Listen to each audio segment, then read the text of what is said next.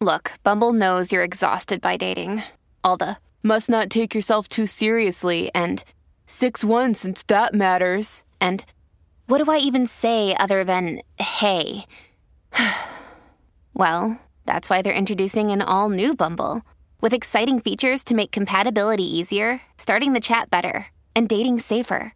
They've changed, so you don't have to. Download the new Bumble now. My brand new book, Midwife Pip's Guide to a Positive Birth, is now available.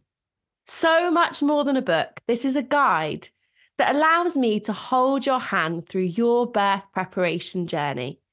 With over a decade of experience and knowledge packed in to ensure you really are empowered in the way you deserve to achieve a positive birth, regardless of the twists and turns that crop up. Make sure that you get your hands on Midwife Pip's Guide to a Positive Birth book now and are empowered to have the birth experience that you deserve.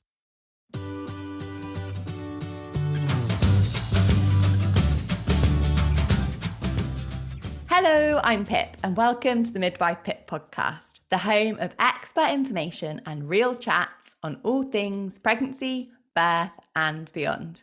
Remember, as a podcast listener, you can get 15% off all my online courses at midwifepip.com using the code podcast15.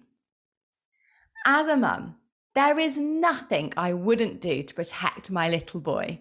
And I was honestly shocked to hear statistics like at least one child under five years of age dies from an accident, of which 75% take place in their own home every year. Our homes should be safe places for our little ones to explore and thrive. So I am super excited by this week's guest as we learn how to keep our little ones as safe as they can be in our homes. This week, I am joined by the wonderful Kate Ball, founder of Mini First Aid. Kate is a pediatric first aid specialist, mum of six, including two sets of twins. There's literally nothing she doesn't know about little ones, mm-hmm. and featured on BBC One Dragon's Den in 2021, securing an investment from Sara Davies MBE. Kate, welcome. And apologies for my croaky voice. We've got all of those back to school, back to nursery life bugs, but thank you for coming to join me. It is a pleasure, and the croaks are in this department as well. It's something about September, isn't it? It's like, here you go, have the germs. It's awful. So I feel your pain. I know, I know. But anyway, people say that croaky voices are sexy. So we're obviously just super hot stuff it. tonight. Just, Check us out. These mamas have still got it.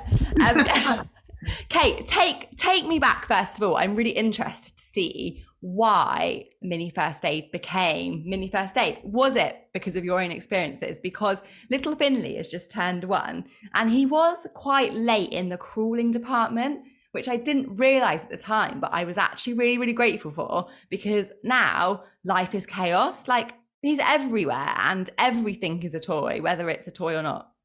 Yeah, well, so my uh, my background is that I worked in corporate training. I worked in the corporate world, and I'm sure, like lots of your listeners, I had a big piece of juggle in my mind as to what I was going to do returning to work after having my first baby. Um, my job wasn't particularly doable. It meant that I would be away from home, lots of global travel, which suddenly didn't seem so cool once I had a baby. And I just wanted to be at home with him. Um, but the other piece for me was that I always had this real passion for first aid in the particular area of saving lives, so CPR. We had a family circumstance where, very tragically, my brother passed away. Uh, he had a condition called cardiomyopathy, and you see it a lot in the press, or you, sadly a lot in the press. Uh, it affects young men particularly, uh, and they when they do pressure on their hearts, it might be in extreme sports or athletics. In my brother's case, it was running around on a beach. Uh, they can go into cardiac arrest, and unfortunately for my brother, two things happened. One is that he didn't know he had this condition, so therefore there was no forewarning. And second of all, the people that was were with him at the time didn't know how to do CPR. So in the point from when the accident happened to when the ambulance arrived there was a gap where they were attempting or having a go and it always it took me a long time to find what i was going to do with this desire to make sure that people learned cpr but once i matched that with having had a baby and feeling so passionately about him. I've never felt felt love like it than when I had my own baby and this real fear that if something happened to him, whether I would know what to do or people around us would know what to do. And that just sort of cemented that I needed to teach it and I needed to teach it to parents. And I started in my kitchen, getting parents to pay me to teach them for a couple of hours. Uh, I trained up as a first aid instructor, uh, and that was seven years ago. And now, Mini First Aid are training a thousand families every week.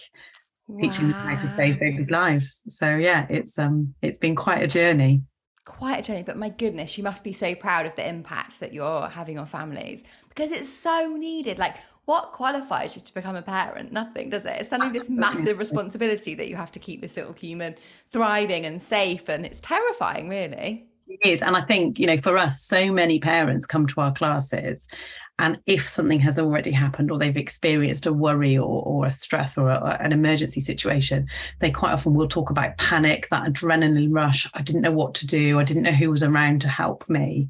And in the UK, I think we're really blessed with such an amazing health service, paramedics, etc. However, you've still got to wait for the ambulance to come. And sometimes in some parts of the UK, that can be eight minutes, 12 minutes, which even though it doesn't sound very long, if you've got a very poorly baby or perhaps even a baby that's not breathing or having a seizure, not knowing what to do can just be the most frightening thing for a parent. So it's just about going, right, okay, if we teach you what you do, then it doesn't stop the situation. These things happen, but it just means that if it happens, it makes you much more secure in knowing what you're doing. It's peace of mind, really. So, yes, so that's the idea. Oh, so important. And unfortunately, the times that we live in, those ambulance wait times aren't getting any shorter anytime soon. So, actually, not. equipping ourselves with those basic but potentially life saving skills is just even more important than ever, isn't it? I think. Well, we, I think for us, the other thing was is that parents we don't want to frighten people because mm. i know when we see new parents or pa- parents that are quite often expecting to have come to our classes before their baby's born is that they're really excited they're in that lovely um, sort of bubble that you don't want to burst i don't want to say to anybody your baby's going to stop breathing or your baby might choke or have a seizure because the likelihood is it won't happen so mm. it's how we deliver that in just saying if, just if it happens, you feel that you have the knowledge, or if it happens to your friends, baby, and, you're you, sat at a cafe and like you know, you're the one that's there when somebody's cup of coffee is knocked over and it lands on baby, or or, or anything like that that does happen. Yeah. You can be the one that can jump up and go, "It's all right, I've I've learned it. I know what I'm doing." Kate's taught me what to do. I'm mm-hmm. here. You're safe. I love it. It. now, Kate, what we want to talk about though is homes because. Yeah it's one of those i think when we're when we're out and about we kind of scan the room perhaps a little bit more because it's not our safe known environment but we kind of take for granted our home that's our familiar setting but it's obviously not our baby's familiar setting um, when they're starting to learn about life. Why is it that our homes are so hazardous? Because to us homes are home aren't they? Like they're safe cozy place. Nothing bad happens in our four walls well, I think generally, I think when we do we do a home safety course as well as our as our first aid classes, and when we do that course with parents, one of the activities that we get them to do, which I'm sure they all love me for it, but I know what you're going to say because I've done it. what we get everybody to do is we ask everybody to crawl around on their hands and knees and look at the world of your home from your baby's viewpoint. And it's a very different place. If anybody, a bit dusty as well. Yeah, dusty.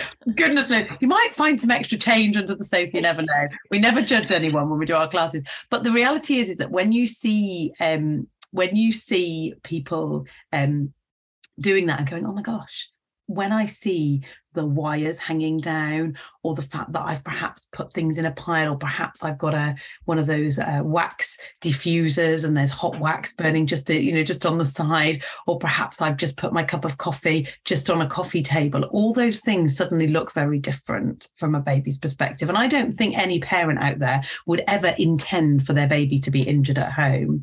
Uh, but I think sometimes people think oh it's okay. I've put a stair gate in we're good we're all right but it's thinking about what can my baby get access to and yes they do and especially when they're on the move and you'll know this pip the one year old is oh that once gosh. they're on the move they're everywhere Absolutely. within a split second like can't take my yeah. eyes off them kate nightmare and, and, and, the, and the opening of cupboards and yes you know, I so we have cupboard locks in our house, and we were always advised, which I think is a great piece of advice, to have one cupboard which you allowed to be opened, mm. but it's just full of plastic containers. So they can pull them out, wooden spoons, pull them out to their heart's content, but there's nothing in there that's going to do them any harm.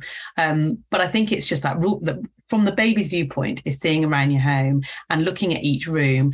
And you know, I also say to parents sometimes if you've got a room in your house and you just look and you just think, oh my gosh, this is a disaster waiting to happen in this room for our baby, unless you need to be in there with your baby, make it a grown up space, make it a space that you don't go in with your baby. Mm. And actually, we still have that. We have a living room in our house where only my older children are allowed to go in it. My younger ones, my two sets of twins who are crackers and knock everything over and ball in in great balls of flurry of excitement and they run everywhere. They're not allowed in that room. We just shut the door and we just say, no, that's a grown up's room because it's easier to do that than to try and baby proof every single zone in my house. Mm. So it mm. might be that there's just rooms that you just have to shut the door on and say, no, we're not going to let baby go in there. Yeah, that's a good advice. So we are uh, renovating our house. So mm. that means that there is definitely rooms that are more of a building site than a home, which obviously is not ideal for a one year old that's interested in every single thing. So we've done exactly that. We've just got a room that has got like a heavy sliding door that's just slid and locked. And then that's that sort of back part of the house that's got drills everywhere and his chaos just isn't entered. He hasn't found yeah. it yet. Yeah. He's living in half a house. Um, just for that reason. You've got to pick your battles, haven't you, and be realistic. Absolutely. He doesn't know. You're not doing them any disservice. They can enjoy that when they're older. And that's just much more risk adverse for you. And also, it means that you can feel a little bit more relaxed in your own home uh, as well. And so, having your baby in a space where you close the door or you put a gate across and you say, actually, this is the space that we're going to play in and we're going to be in because it's a safe space. I've covered the sockets. I've got the I've got the the uh, the head the things to stop them bumping their heads on the corners. I've got um, cupboard cupboard locks on, etc. And all other provisions that you've put in place. It's far easier to manage in a smaller space than it actually is if you give your baby free roam of the whole house. Yeah, oh, 100%. What do you see, Kate, or from you know the research that you guys do? What are the most common accidents in the home? Right. So the most common accident in the home, well, it's sort of level pegging at the moment. So the stats, we're just seeing some new stats. So it was always trips and falls. So trips and falls can be pretty much tripping and falling anywhere in the home, but particularly on the stairs. So um, and that's that's that's baby or that parent carrying baby. Um, so I've got some advice really that we would suggest with with trips and falls on the stairs. First of all, is that making sure that you fit a stair gate, mm-hmm. um, and there are different types of stair gate. And in our baby proofing course, we talk about different stair gates and how you fit them and how you can make them work for different spaces. And the good manufacturers will help you do that. Will help you through um, uh, question lines or through direct DM messaging through Instagram, etc. They will help you to decipher which gate um, will work well. Um, but the reason that you need to put a gate on the stairs is that as soon as babies can crawl, babies also want to learn to climb. They're just mammals. They want to do, you know, they want to climb up things. And so every parent will say, oh my gosh, I turned my back and they were halfway up the stairs.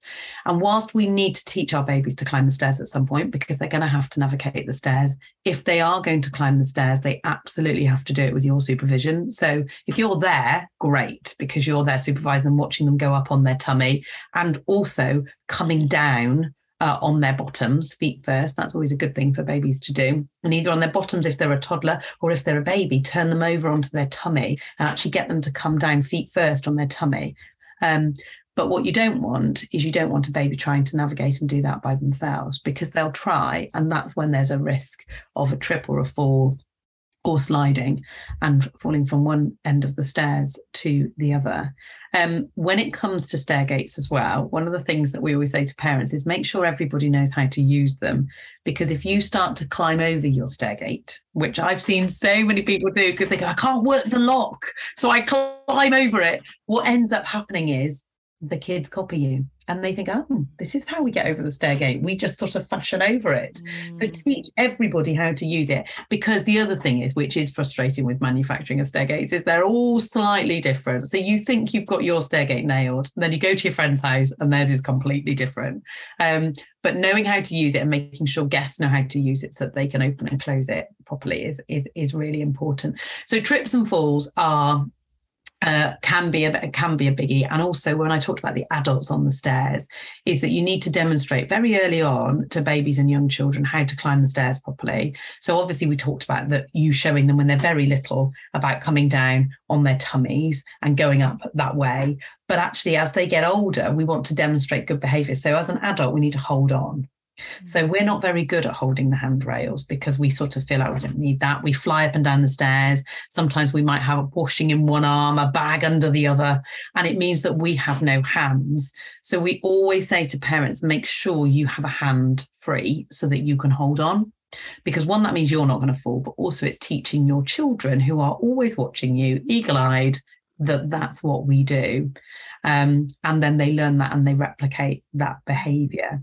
So if you're carrying your baby, make sure you are holding the handrail whilst holding your baby. And that was always tricky for me because having twins.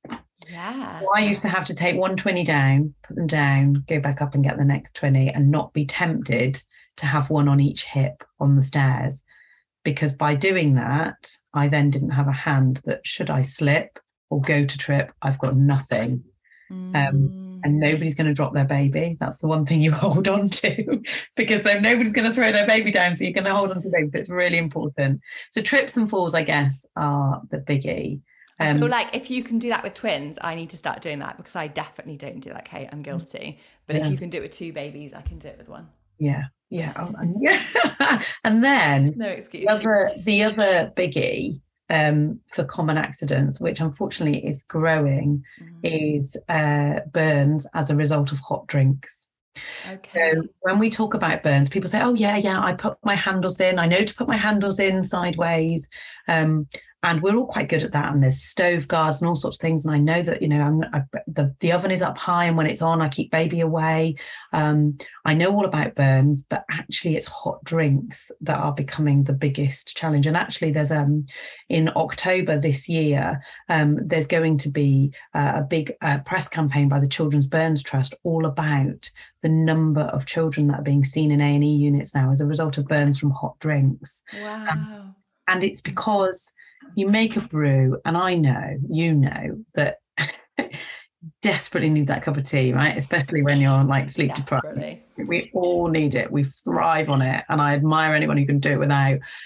But it's very easy just to plonk the cuppa down and or put it. So our best advice is really up high. I'm reaching up with my arm now, up high, turn the handle away, but also use a thermos cup um, and that's a really good hack actually because it keeps your brew mm. warm because mine always used to go cold I eventually. oh my gosh, I bet it did two sets of twins. Um, I'm surprised you ever managed to even make it. Kate. Yeah. if it falls over, you get a much smaller volume. If the mouthpiece is open, you get a much smaller volume coming out. So that's where we're seeing, unfortunately, a real increase in the number of accidents with children's at home is with burns with hot liquids, which is um which is tragic really. It's really, you know, it's a really terrible thing that's happened. Yeah, and like you say, because it's the simple things, isn't it? It's the really simple things, like where you put your cup of tea, that we just take for granted every day. Because for years and years before we've had children, we've made a cup of tea and put it next to us. That's mm. just what we've done. It's like you know, it's our bread and butter, isn't it?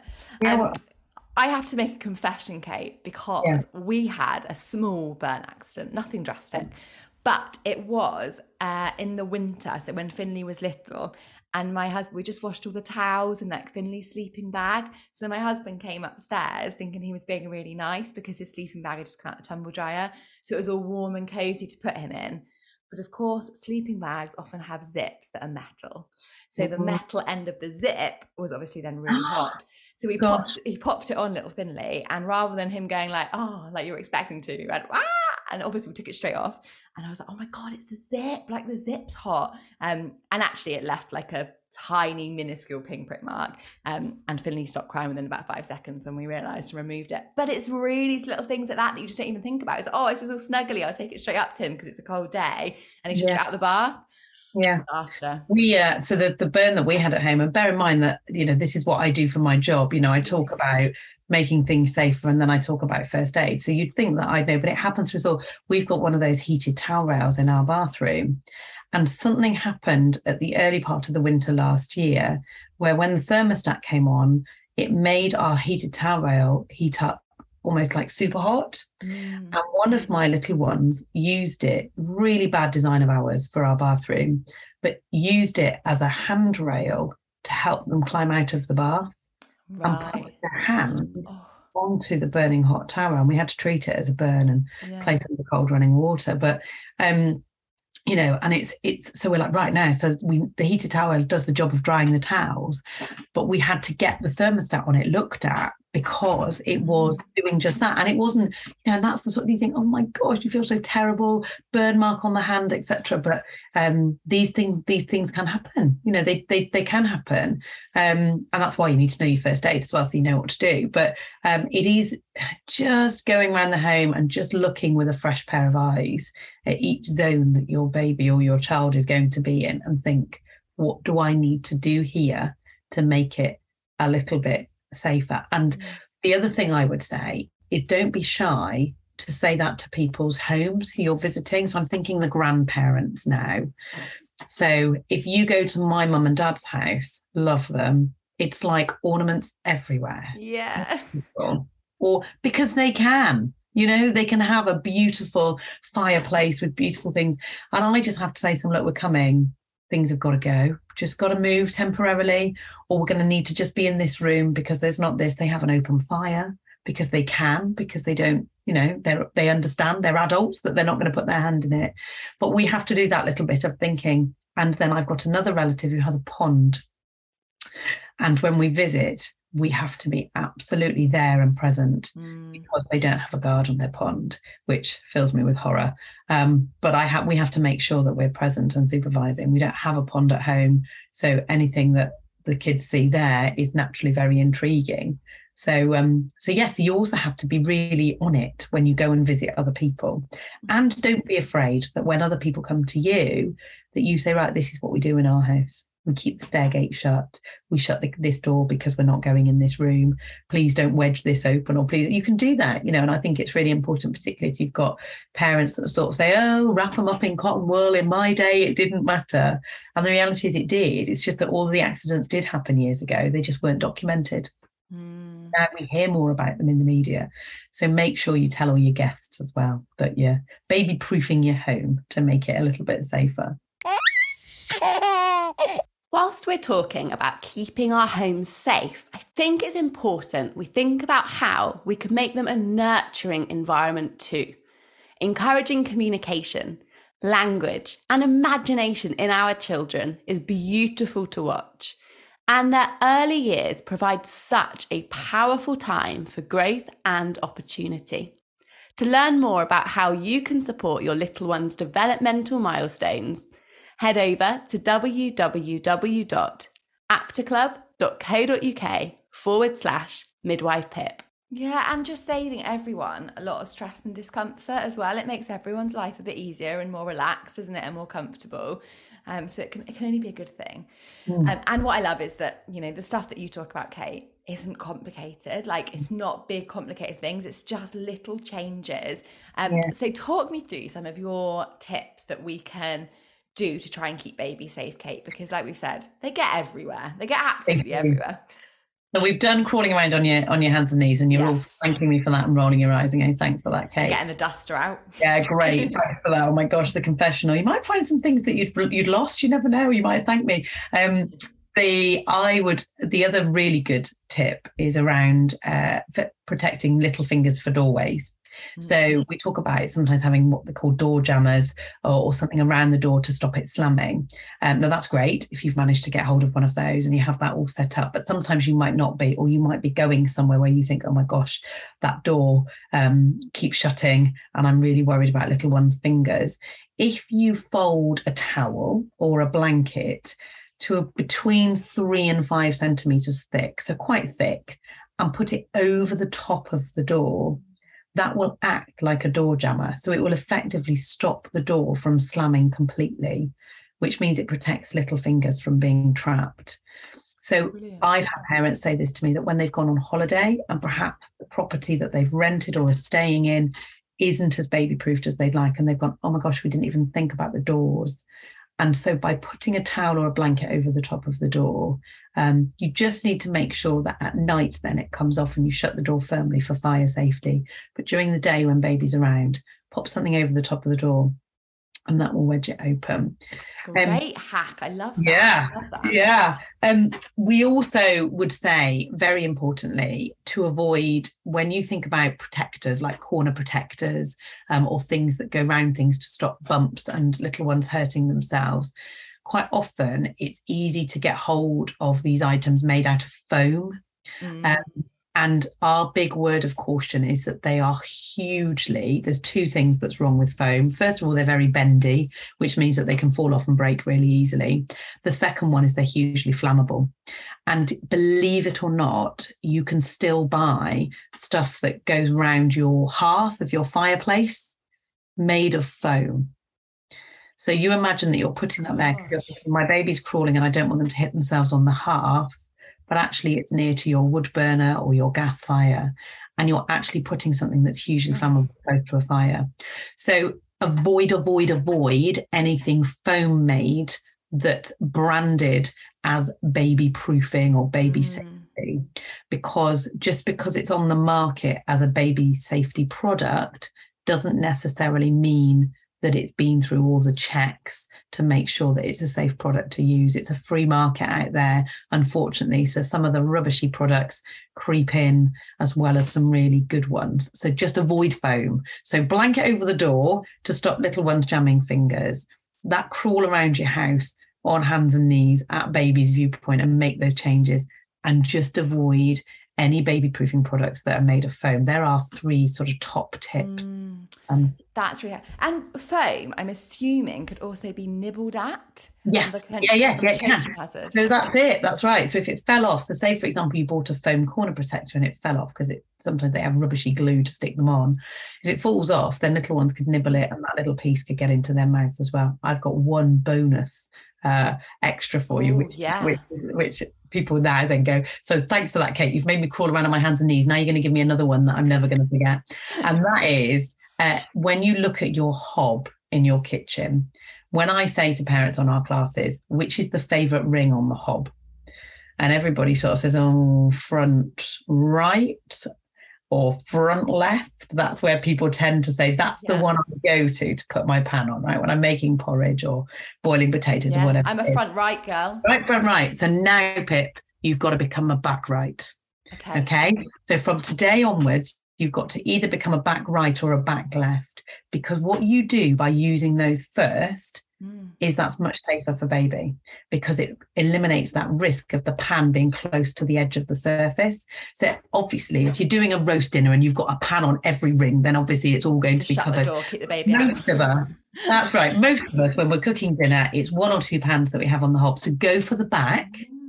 Make the back your new favorites. And it's one of those things that in your brain you have to reprogram because everybody goes to the same place. And i always have people in my class going yeah yeah i'm a front right. I'm a front right.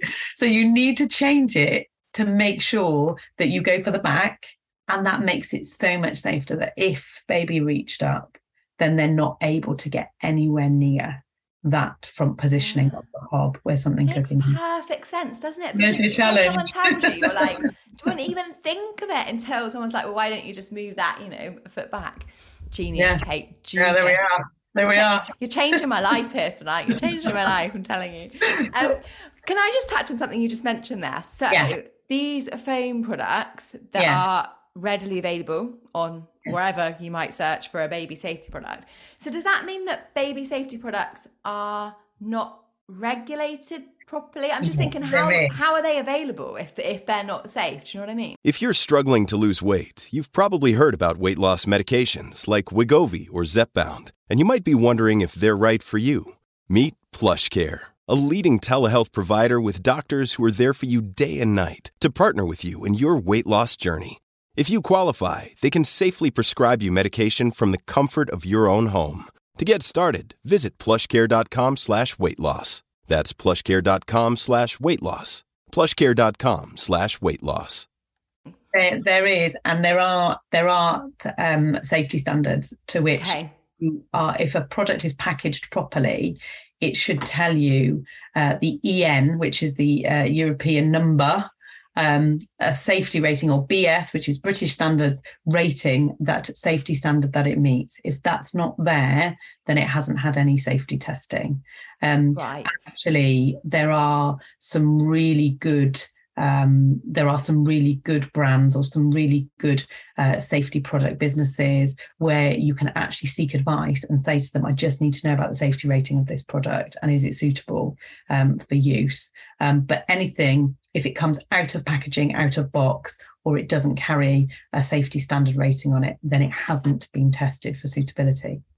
Okay, that's really good to know. So it's it's down to us to Yeah. just check the Sadly, sadly it is. And I think I think if you were to talk to a well-established, well-known high street retailer, you could probably feel a lot more comfortable with what you're mm. searching for. However, it's not a requirement to sell a safety product for it to for it to have had any testing. So sometimes Mad, they, I know, I know. So sometimes they can still trip into the um into the retail. If you're not sure, um, you can always message us at Mini First Aid and just say, I'm looking at this product. Uh, and if you DM us through our social channels and say, I'm looking at this, we can always check it out for you. We've got uh, a safety business partner as well that will also be able to check um, as well. So we would gladly uh, give somebody a little bit of help. Don't buy quickly or impulsively. Do a little bit of research on your product generally you tend to find that things that are unbelievably cheap almost too cheap to be true. So you go to buy a door jammer and you discover that you can have 10 of them for a fiver. There's a reason that there's a price point there. And because when retailers or when manufacturers have had to go through various safety checks it is a cost to the business. So you do tend to find that some of the more uh, the safer safety products tend to come with a higher price tag, but it's worth paying it. It's definitely worth paying. And they last for longer as well. And then when you've finished with your safety product, whether that's a corner protector, a door jammer, a safety gate, gift it on. Give it to the next family. You know, we are now just out of sort of coming, we, we don't have any stair gates any longer. And so we've gifted ours on because we had metal stair gates. They live forever. And so, as long as they're installed properly and taken out properly, is that they can go on to another family and be used time and time again, or you can sell them. So, if you're really active on Facebook Marketplace or any of the selling pages, Vinted, all those sorts of things, you can sell them. Um, if you've got items of the original packaging, that really helps because some parents are quite nervous to buy stuff without its original packaging. Um, but you can sell, you know, you can sell your safety products on as long as they're in good good working order and you can vouch for them and where you bought them. Yeah, that's really nice. And in, in the world of sustainability, I think for lots of parents, that's quite quite a nice thing to be able to do as well, isn't it? Mm. Um, so stair gates we mentioned, and Yeah. I think when we think about babies and homes, stair gates just like spring to mind, don't they? And there's obviously a massive range out there, Kate, when it comes to a stair gate for Yeah. a home. Are there any key points on something like that that you'd recommend looking at when you're purchasing your stair gate? So with the so with a when you buy a stairgate, uh, first of all is that you have something called a pressure fit stairgate, and that's where it uses pressure. So four screwing bolts to get pressure from either side, so the side of the stairs and the wall, for example. Or you can have the the other type of gate you can have is one that screws or mounts onto the wall, so it doesn't require that pressure. Now they sometimes can be a little bit more expensive aesthetically they tend to look a little bit nicer. Not always but they generally look a bit nicer but they take a little bit more installation because you've got to drill them into the wall itself. So some people are not so keen to do that. Um, but with a pressure fit stairgate which tends to be the choice that most parents and carers choose and opt for is just make sure that you fit it properly. And when i say fit it properly what that means is is that they come with like a little white disc um, that sits over the end of the bolts. Uh, and they're actually designed to just have a very small screw, and it's only tiny, but a very small screw screwing them into the frame or the wood or the wall that they're intended to sit by. And some people say, oh gosh, I don't want to screw into the wall. Actually, it stops it from moving. And if you don't put that little screw in, what you tend to find is if you just use the sticky pad that they often come with, is that that stairgate might move if somebody applies pressure against it. In other words, if somebody falls against it or tries to clamber on it, or your um, baby thinks, "What's this new toy that you've put at the top of the stairs for me, And it could cause an injury, but also it can absolutely ruin your walls. You know, and when we've spent a long time doing up our homes and making them beautiful, we don't want these great big. We've had some amazing photos shown to us by people going, "Look at the chunk my safety gate took out of my wall." So just by making that tiny little drill hole and putting the white discs on properly means they'll stay put. And then when you take your stairgate away, all you have to do is get some filler, fill the hole. You wouldn't even know it had been there. Um, another thing to think about with uh, pressure fit stairgates is with these pressure fit stairgates, you get um, a bar across the bottom which keeps them pressurized effectively if you are putting those, we advise that you don't put those at the top of the stairs because then there's effectively a piece of bar that even when the gate is open, you can trip over. Um, but if you do take the decision to install one at the top of the stairs, make sure that it only opens towards the landing. So there's no risk of you tripping over that bar and then falling on down the stairs when you open the gate. So gate towards you on your landing, um, but try if you can, if you're thinking about installation, in avoiding those pressure fit bar gates at the top of uh, top of the stairs. Bottom of the stairs is all is is always good. The other thing I should mention with stair gates is is that our recommendation is is that by the time your baby child is two, you need to think about taking those stair gates out. And sometimes on the stairs, particularly, and sometimes people go, oh, "What? Two? Oh my goodness, they're everywhere." But the different, the problem you have when you get to a two year old is that they start to be able to be able to climb and climb in quite an agile way. So if you have a stair gate, for example, at the top of your stairs, and then a baby climbs on top of it, there's the risk that not only will they fall down, but they are then falling down from a much greater height. Mm. So by the time they're two, that's when we're starting to do education on safe, safe climbing up and down stairs. So up and down on tummies when they're able, when they're walking, holding the banisters, holding a hand of an of, a, of an adult or a grown up. So think about it is a challenge because I know in our house, for example, we had babies and toddlers. Yeah. So like, when do it? So you do have to make your own call. Mm. But broadly speaking, the recommendation is if you're looking at a two-year-old at that point, if you have a gate on the stairs, it really sh- you should be thinking about taking it off. Amazing. That's really good. So I wouldn't have known that. And our stairs fill me with dread, Kate, because we've got a split staircase at the top. So okay. everyone's like, well, I can't just gate every single corner because no. it's like a prison. Um, so that's that's really interesting to hear that actually, yes, we have to when they're two start making and that's where it starts now doesn't it? That's where we need to start role modeling now stair safety because they are little heads are sponges. Everything. They watch you do everything you know and everything from safe eating to safety around the home it all starts and they copy you as grown up so you break your own rules um, and they just they just copy you. So yeah absolutely. Amazing. Now i was going to ask you kate how we can select the kind of best home safety products. I know you mentioned no foam those safety regulations. Um, is there anything else we should look for when we're looking at a product for our home? So what you should find is when you're looking for a product for the home is look at uh, look at um, feedback. So look at star ratings, look at people's uh, comments. Uh, now retailers encourage people to write comments. So you want to look at things like ease of installation. Was it easy to install? Was the um, were the was the guide there? Were all the parts there that that you needed? Um, you should also find that you should get a really strong description of the product. So what you expect to get, its size, its color, what box it will appear in and how you install it. And that should all come just on the features. Um, and if that's not there, that's where you need to not be looking. And then your final one really then is to talk to your retailer. So the retailers of safety products, if it's a good safety product, the retailer themselves will have that knowledge, but also the manufacturer will have provided that information. Um, so, I mean, I can give some some some good brand examples. if please do, yeah, yeah, please. So one of the one of the so one of the partners that we work at Mini First Aid is with a brand called Fred Safety, um, who are part of a business called Cheeky Rascals. Um, and Fred Safety uh, they had the lady who set up Fred Safety um, had her own motives, I guess, really, to make sure that one is that safety products were better quality, more durable, safer you know a safe safety product. Also a reasonable price point but made out of good product that meant that they have longevity so you can use it for all of your children. Um, and what cheeky rascals and fred safety don't know about safety is not in my eyes is not worth knowing mm. um, they have a wonderful chat box on their website where you can fill in you can talk live to them or you can dm uh, fred safety or cheeky rascals through uh, their their social pages and they will um, provide you with reference guides uh, they'll even if you've taken one of their gates safety gates down for example between children and you're going to reinstall it and you've forgotten how to do it They've even got somebody who will talk you through how to do it.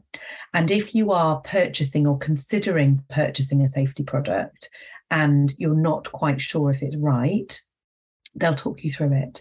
So we had a lady on one of our classes recently who had a piece of furniture, and we talk about securing wobbly furniture that children yes. might pull themselves up on uh, to the wall. It was a piece of uh, a well-known retailer that sells lots of block-based furniture. Yeah. Um, and they were looking to how they could secure that to the wall in their children's playroom. And Fred Safety were able to provide the advice. They would be able to provide the piece of kit that they were then able to secure this unit and advise them on how to install it. Amazing. So they wouldn't.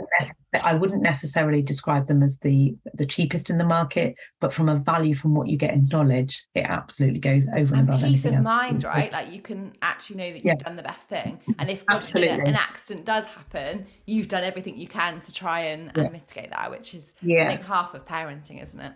That's right, and you can find Fred safety products at most of your major high street and online baby retailers now as well. So you can search for safety and find where they're being sold as well as buying direct, which we think is brilliant. Yeah, it makes everything easy, doesn't it? So I've got the Fred Safety um, door jammers on our doors downstairs. And Kate, the reason I've got those is because I remember when I did a call with you and you showed us a door jammer that essentially looked like a child's toy. I think it was like yellow and had like dots and a smiley face on. And it made me laugh because I can I can totally see that you'd walk around and be like, oh, that's you know, that's it's a one. child's product in a way. You know, maybe it's in their playroom, so it's kind of fitting because it's got a tiger on or something. But you're literally making a safety product a toy, and you're like, this is this is awful. This is really dangerous. And it made me. It really it really just came home to me that actually these plain grey door jammers are very disinteresting and actually that's how our safety products should be absolutely they, they, we pack them in our suitcases when we go on holiday um, because you quite often find places where the doors are really heavy and they slam so we pack those with us um, but there are that, that's the thing is one of the things around the safety standards is that you shouldn't make a safety product look appealing to children mm-hmm. so mm. when you start to put faces on it or make it in bright colors you're starting to almost say this is something you play with. So that foam jammer that you're describing yeah. had you can get them in zebra print and all sorts, and they're on your major online um, search engines, and they're also very very cheap. They're made of foam, which isn't great, so they don't work very well. They fall off easily, but then a little one gets hold of them and they're naturally going to want to start to play with it, put it in their mouths. The foam breaks apart, it becomes a choking risk. They are just absolute avoid, avoid, avoid because they're really dangerous. So if you've got one of those in your house, please just take that to the bin right now. Um, Kate, thank you so much. Now, everyone that comes on the podcast, I just ask for three top tips. And I feel like you could probably give us 303 top tips, but fire away with three if you can. Right. So, my three top tips are take your house, if we're thinking of home safety, and take each room and go in with that baby's view of the world. So, go and look and if it's hands and knees again, but go and look and say, what changes do I need to make in this room to make it safe for baby? If you don't think you are able to make those changes, it's not going to work. Perhaps it's a rental property, or perhaps it's just not right with the furniture you've got in the room. That room's got to be a door shut and it's not going to be a room that baby uses. So that's my first tip is just really looking room by room. Make yourself a to-do list. We find people come on our classes and they just make a list of I've got to go home and check this. I've got to go home and do this. My other top tip um, is making sure that you keep the lids shut on your detergent pods.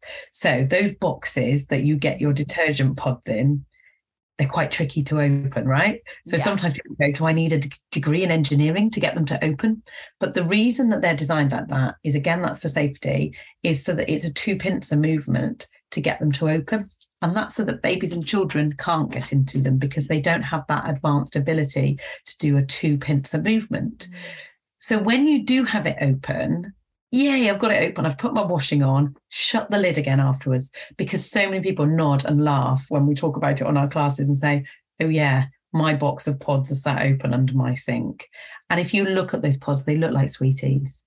And little ones will just put them in their mouths, and detergent is so toxic because you think about what it does getting stuff out of your clothes or stains, poo stains, tomato sauce stains out of baby grows. So if it can do that, then you think about what it can do to little ones inside. So that's a good thing. It's just to keep lids shut and just learn how to do that pincer movement, practice it, and then you can get your pods uh, and your pack open easily. Um, and then I guess my final tip, really, sort of going over to first aid, is to just make sure that you and anyone that's going to be around baby has basic first aid knowledge, knows what to do, because we can wrap our babies up in cotton wool we'd think but that's not going to be forever for them is it? You can't walk around holding them all the time. You're going to need to let them to explore the world. And accidents do happen. Not everything is prevent, presentable preventable even if you've done all this baby proofing. Mm. so making sure that you have a good up-to-date knowledge of just basic first aid what do i do if my baby's burnt if my baby's choking or stops breathing is just so integral to your parenting journey that that's my final top tip for tonight oh, Kate, you're an absolute star. Thank you so, so much. Um, what I'll do, Kate, if you don't mind, is if you drop me those safety standards, I'll pop them in the episode description as well, because I think for those people listening, that's probably really, really important. Absolutely, no problem. As well as obviously linking to the amazing um, first aid courses that Kate runs. And Kate, I'm right in thinking that they are available everywhere in the UK, but sure. also if you aren't in the UK and you do live abroad, they are still available to you as well, aren't they? So everyone right, can yeah. access You can learn with us uh, either online uh, via Zoom, or you can learn with us via our virtual class, which you can take at any time. So that's for the folks that are up in the middle of the night that want to learn with us. Or if you're in the UK and you're able to come to a class, then you can come and learn with us in person. And we'll also come and teach you at home. So if you've got a group of family and friends, you can learn first aid and baby home safety with your slippers on, which is dreamy and then you don't even have to move. We'll, we'll, we'll come to you. Oh, brilliant. So there is no excuse. We can all get a little bit of mini first aid and help keep our little ones safe. Thank you so much, Kate. You're a star. Pleasure. If you've enjoyed this chat and want to hear more on this topic, head over to midwifepip.com where you'll find my accompanying blog post with highlights, my thoughts, extra information, and additional resources. And remember, leaving a review on my podcast if you've enjoyed listening really does make a huge difference to helping me reach more women with honest, reliable information. So please take a moment to do this because when women support women, amazing things happen.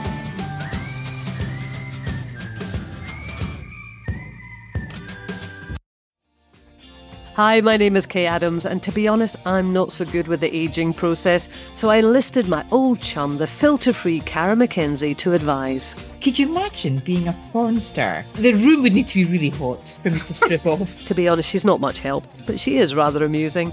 And along with some great guests, Jo Brand, Andi Oliver, Anton Du Beke, Ruth Langsford, and Craig Revel Horwood, darling, we are learning how to be 60.